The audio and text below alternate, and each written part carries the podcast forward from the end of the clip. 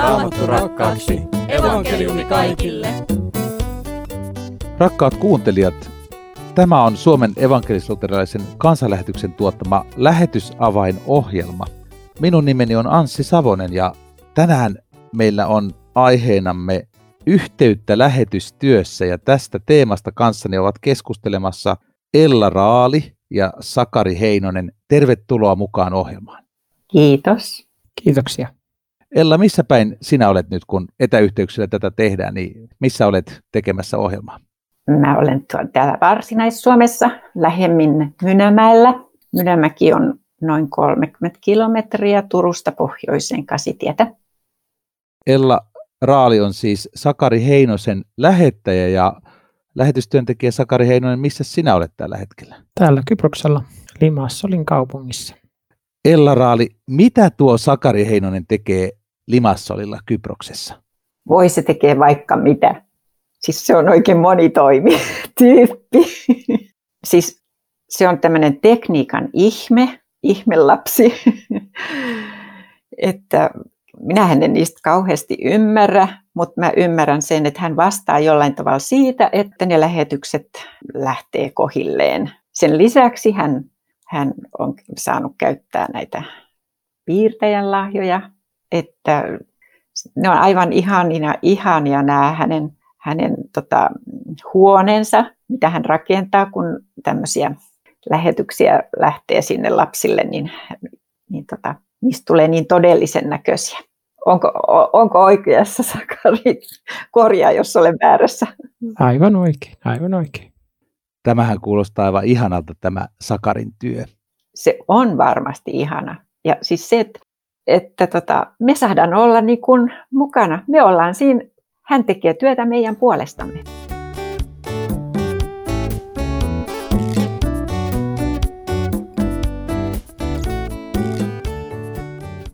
Sakari Heinonen, kysymys sinulle, kun tuossa Ella kuvaili noin kauniisti työtäsi Sät seitsemän työyhteydessä Kyproksella, niin mikä sinusta sitten on tämän lähettäjän, Ellan ja muiden lähettäjien tärkein tehtävä sinun työsi tukena? No kaikkein tärkein tehtävä, minkä mä oon niin itse itse nähnyt ja kokenut ja tuntenut on se, että kannetaan rukouksin. Se on niin kauan kuin mä muistan, mikä on ihan pienestä lapsesta asti, kun me oltiin ää, lähetyskentällä, niin tähän päivään asti, kun itse on lähettinä, niin se kantaa. Se on semmoinen, mikä todella antaa, antaa semmoista jaksamista ja iloa ja yhteyttä siihen, että tietää, että siellä ihmiset rukoilee ja, ja tuo Herran eteen uudestaan ja uudestaan. Se on, se on jotain niin huikean arvokasta ja se on semmoinen, missä kokee lähettinä olevansa jotenkin niin etuoikeutettu, että on ihmisiä, jotka rukoilee sun puolesta.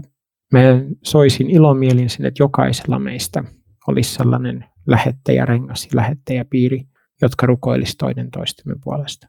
Ihana, että tämä tärkeä rukoustehtävä tuli jo tässä vaiheessa ohjelmaa esille ja haastakin sinua radion kuuntelija, että jos sulla ei ole vielä omaa lähetystyöntekijää, jonka puolesta rukoilla, niin hanki sellainen. Kansanlähetys.fi osoitteesta voit ainakin katsoa, että kuka olisi Jumalan sinulle varaama lähetystyöntekijä, jonka puolesta voisit säännöllisesti rukoilla.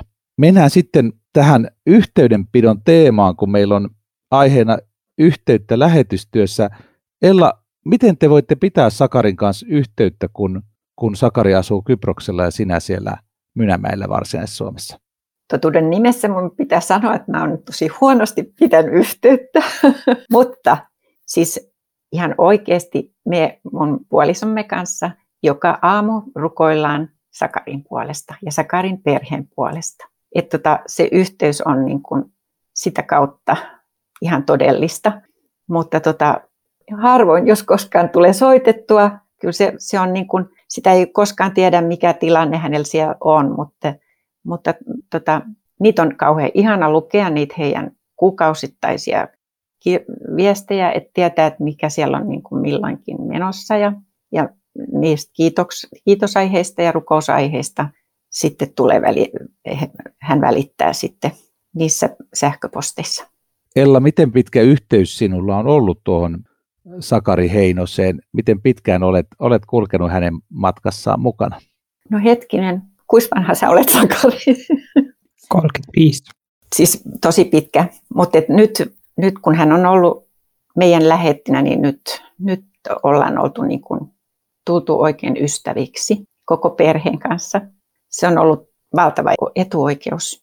Ella viittasi tässä, että Sakari Heinosen omakin perhe on, on ollut aikanaan, lapsuuden perhe on ollut aikanaan lähetystyössä ja, ja silloin kun Sakari on ollut lähetyslapsi, niin Ella on jo silloin seurannut Sakaria ja nyt kun Sakari on, on aikuisena lähtenyt itse lähetystyöhön, niin, niin Ella oli heti täysillä mukana tässä Sakarin hankkeessa ja ihana, ihana kuulla, että siellä Varsinais-Suomessa rukoillaan Sakarin puolesta. Mitä, mitä Sakari sinulle merkitsee, että, että on, on Ella ja Ellan kaltaisia ystäviä, jotka mainitsevat sinut ystävikseen ja, ja, ja haluavat niin kuin sinun kanssa olla tekemässä työtä. Miltä se tuntuu sinun sydämessä? Joskus silloin, kun, kun on lähtenyt kauas tänne pois, ähm, kotimaasta pois, ähm, suvun, äh, perheen ja muun luota, niin se voi olla aika yksinäistä. Ja silloin se, että, että tietää, että siellä on ystäviä, jotka muistaa, jotka, joiden kanssa voi aina jutella, kun niin sellainen hetki on. Tai, ähm, ja Ella on kyllä laittanut viestejä ähm, aina välin välistä WhatsAppilla ja muuta, niin se on, se on todella rohkaisevaa, kun tietää, että siellä on ystäviä. Ja mä oon tosi iloinen ja kiitollinen siitä ystävyydestä, jonka Jumala on meille antanut. Että se, että, ää, ja niistä keskusteluista, joita nytkin sai käydä, kun, kun oli Suomessa kotimaajaksolla. Se on semmoinen, mitä todella arvostaa. Et kentällä usein asiat muuttuu paljon, ää, monesti ihmisiä tulee ja menee ja se on hyvin semmoinen vaihteleva ympäristö, niin on hieno tietää, että on niitä ystäviä Suomessa, jotka, ää, jotka pysyy. Sakari, minkälaiset yhteydenotot erityisesti jäävät mieleen? Ehkä semmoinen, mikä jää, jää mieleen on se, kun mistä kanssa pääsee oikeasti viestittelemään tai juttelemaan siitä, että mitä kuuluu. Ja sitten toinen, mikä jää, ää, jää mieleen on se, kun ää, saa ihan fyysistä postia. Mä itse on sillä hyvin vanhanaikainen, että mä tykkään kirjeistä ja korteista ja muusta sellaisesta. Ne on todella hienoja. Niistä jää semmoisia muistoja. Mä kerään niitä kortteja sitten joitain, mitä on tullut, niin tonne kirjahyllyyn. Sakari itse lähettää miljoonille satelliittien kautta hienoa ohjelmaa tämmöisenä pikseleinä, mutta hän itse rakastaa kirjeitä ja kortteja. Nyt kaikki, jotka kuuntelette, niin lähetetään paljon paperipostia Sakarille. Kyprokselle kulkee hyvin posti, ei tarvitse pelätä, että se jäisi matkalle. Ella, missä muodossa Sakarin kirjeet tulevat sinulle? Tuleeko ne sähköpostiin vai postilaatikkoon? Sähköpostilla. Sähköpostilla, joo. Mikä merkitys näillä Sakarin kirjeillä on sinulle? Ensimmäiseksi luetaan aina Sakarin kirjeet, olkoon mitä posteja hyvänsä laatikossa, ja sitten mä välitän sen mun puolisolle. että me molemmat kyllä luetaan ne heti. Onko teillä muuten Ella joku, joku tämmöinen lähetyspiiri tai joku paikka, missä isomman joukon kanssa kävisitte läpi näitä Sakarin asioita? Onko siellä Varsinais-Suomessa tämmöistä lähetystoimintaa?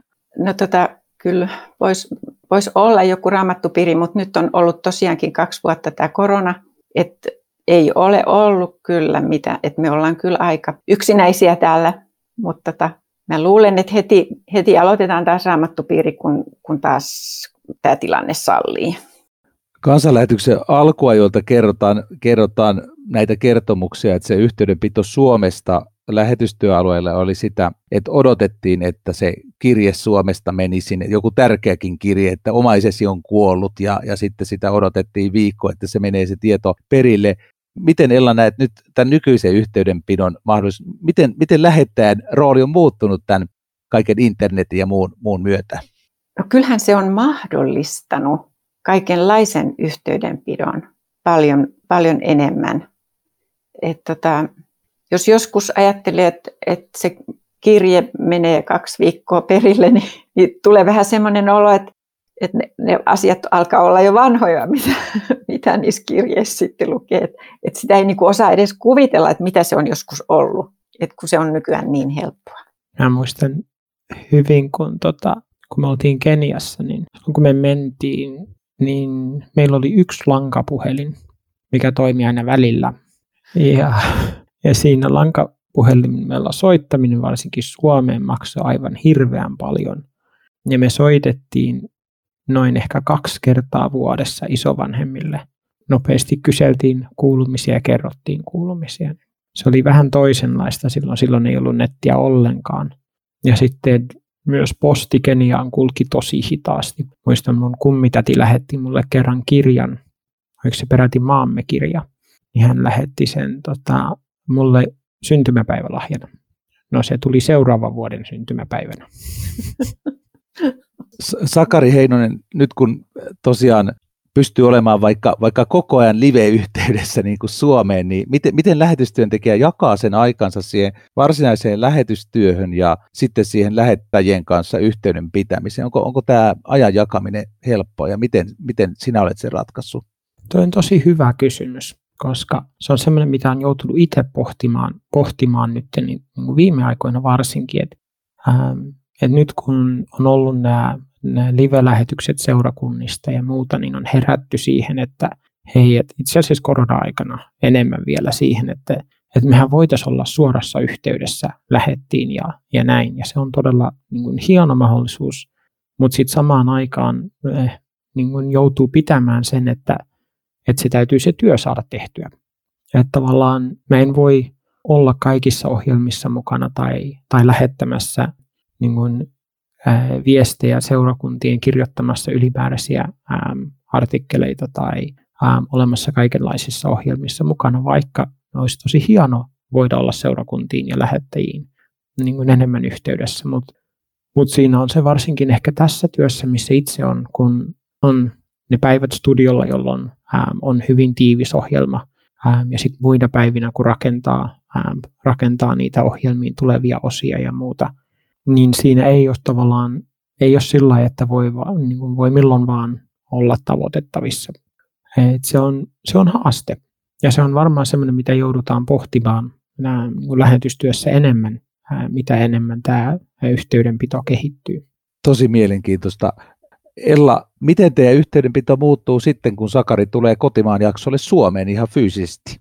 No sitten on jotenkin helpompi soittaa ja, ja sitten me aina sovitaan sitten, musta oli valtava ihana, kun hän, kun hän oli täällä Mynämäessä, niin hän, hän tota kertoi tämmöisen asian, että hän on oppinut kyproslaisilta tämmöisen kiireettömän yhteydenpidon. Ja mä, siis mehän suunniteltiin, että hän voisi tulla meille yöksi oikein ja, ja syödään pitkän kaavan mukaan ja, ja ollaan yhdessä, mutta kun meillä sattumoisin nyt sitten oli tämä remontti, tiedoksi vaan, että meidän meidän vessa valmistui tänään yläkerrassa. Onneksi olkoon ves, uuden vessan johdosta. Joo, se ei, se ei niin kuin ole mahdollista tota, saada yövieraita, kun me kaksi vanhaa ihmistä rampataan alakerran vessassa ja se vierassänky on siinä vieressä, niin ei se ole oikein kohtuullista herättää häntä yöllä sit, sit siihen. Mutta me saatiin järjestettyä semmoinen ihan mukava päivä. Me ulkoiltiin ja syötiin ja Oikein mukava kyllä. Kuulostaa todella hienolta.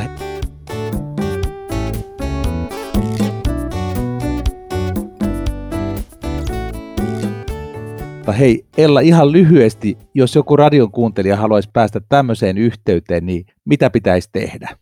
Ensinnäkin ihan voi pyytää ruko, rukouksessa Jumalan johdatusta, koska se on semmoinen asia, että tota, ei se yhteys, yhteys ja ystävyys muodostu käskemällä eikä, eikä keksimällä. Se olisi kauhean hyvä, jos löytäisi semmoisen semmoisen lähetin, jonka kanssa se ystävyys oikeasti muodostuu. Ettei se ole mitään tekemistä, vaan se on, se on sitä ystävyyttä. Näihin sanoihin, näihin tunnelmiin lopettelemme lähetysavain ohjelmaa. Kiitos Ella Raali ja kiitos Sakari Heinonen. Tästä olisi tehnyt mieli puhua pitkäänkin, mutta jatketaan toisella kertaa. Ja kiitos myöskin radion kuuntelija sinulle, että olit mukana tämän vartin verran. Ja jätän sinulle vinkiksi, että Sakari Heinonen oli tuossa tammikuun alussa lähetystyön takahuone podcastissa, joka löytyy muun muassa Applen ja Spotifyn alustoilta ja myöskin kansanlähetys.fi-sivuston kautta. Kannattaa käydä kuuntelemassa niitä ajatuksia, mistä Sakari siellä puhui. Ja toivotan sinulle tässä vaiheessa Jumalan siunausta elämääsi.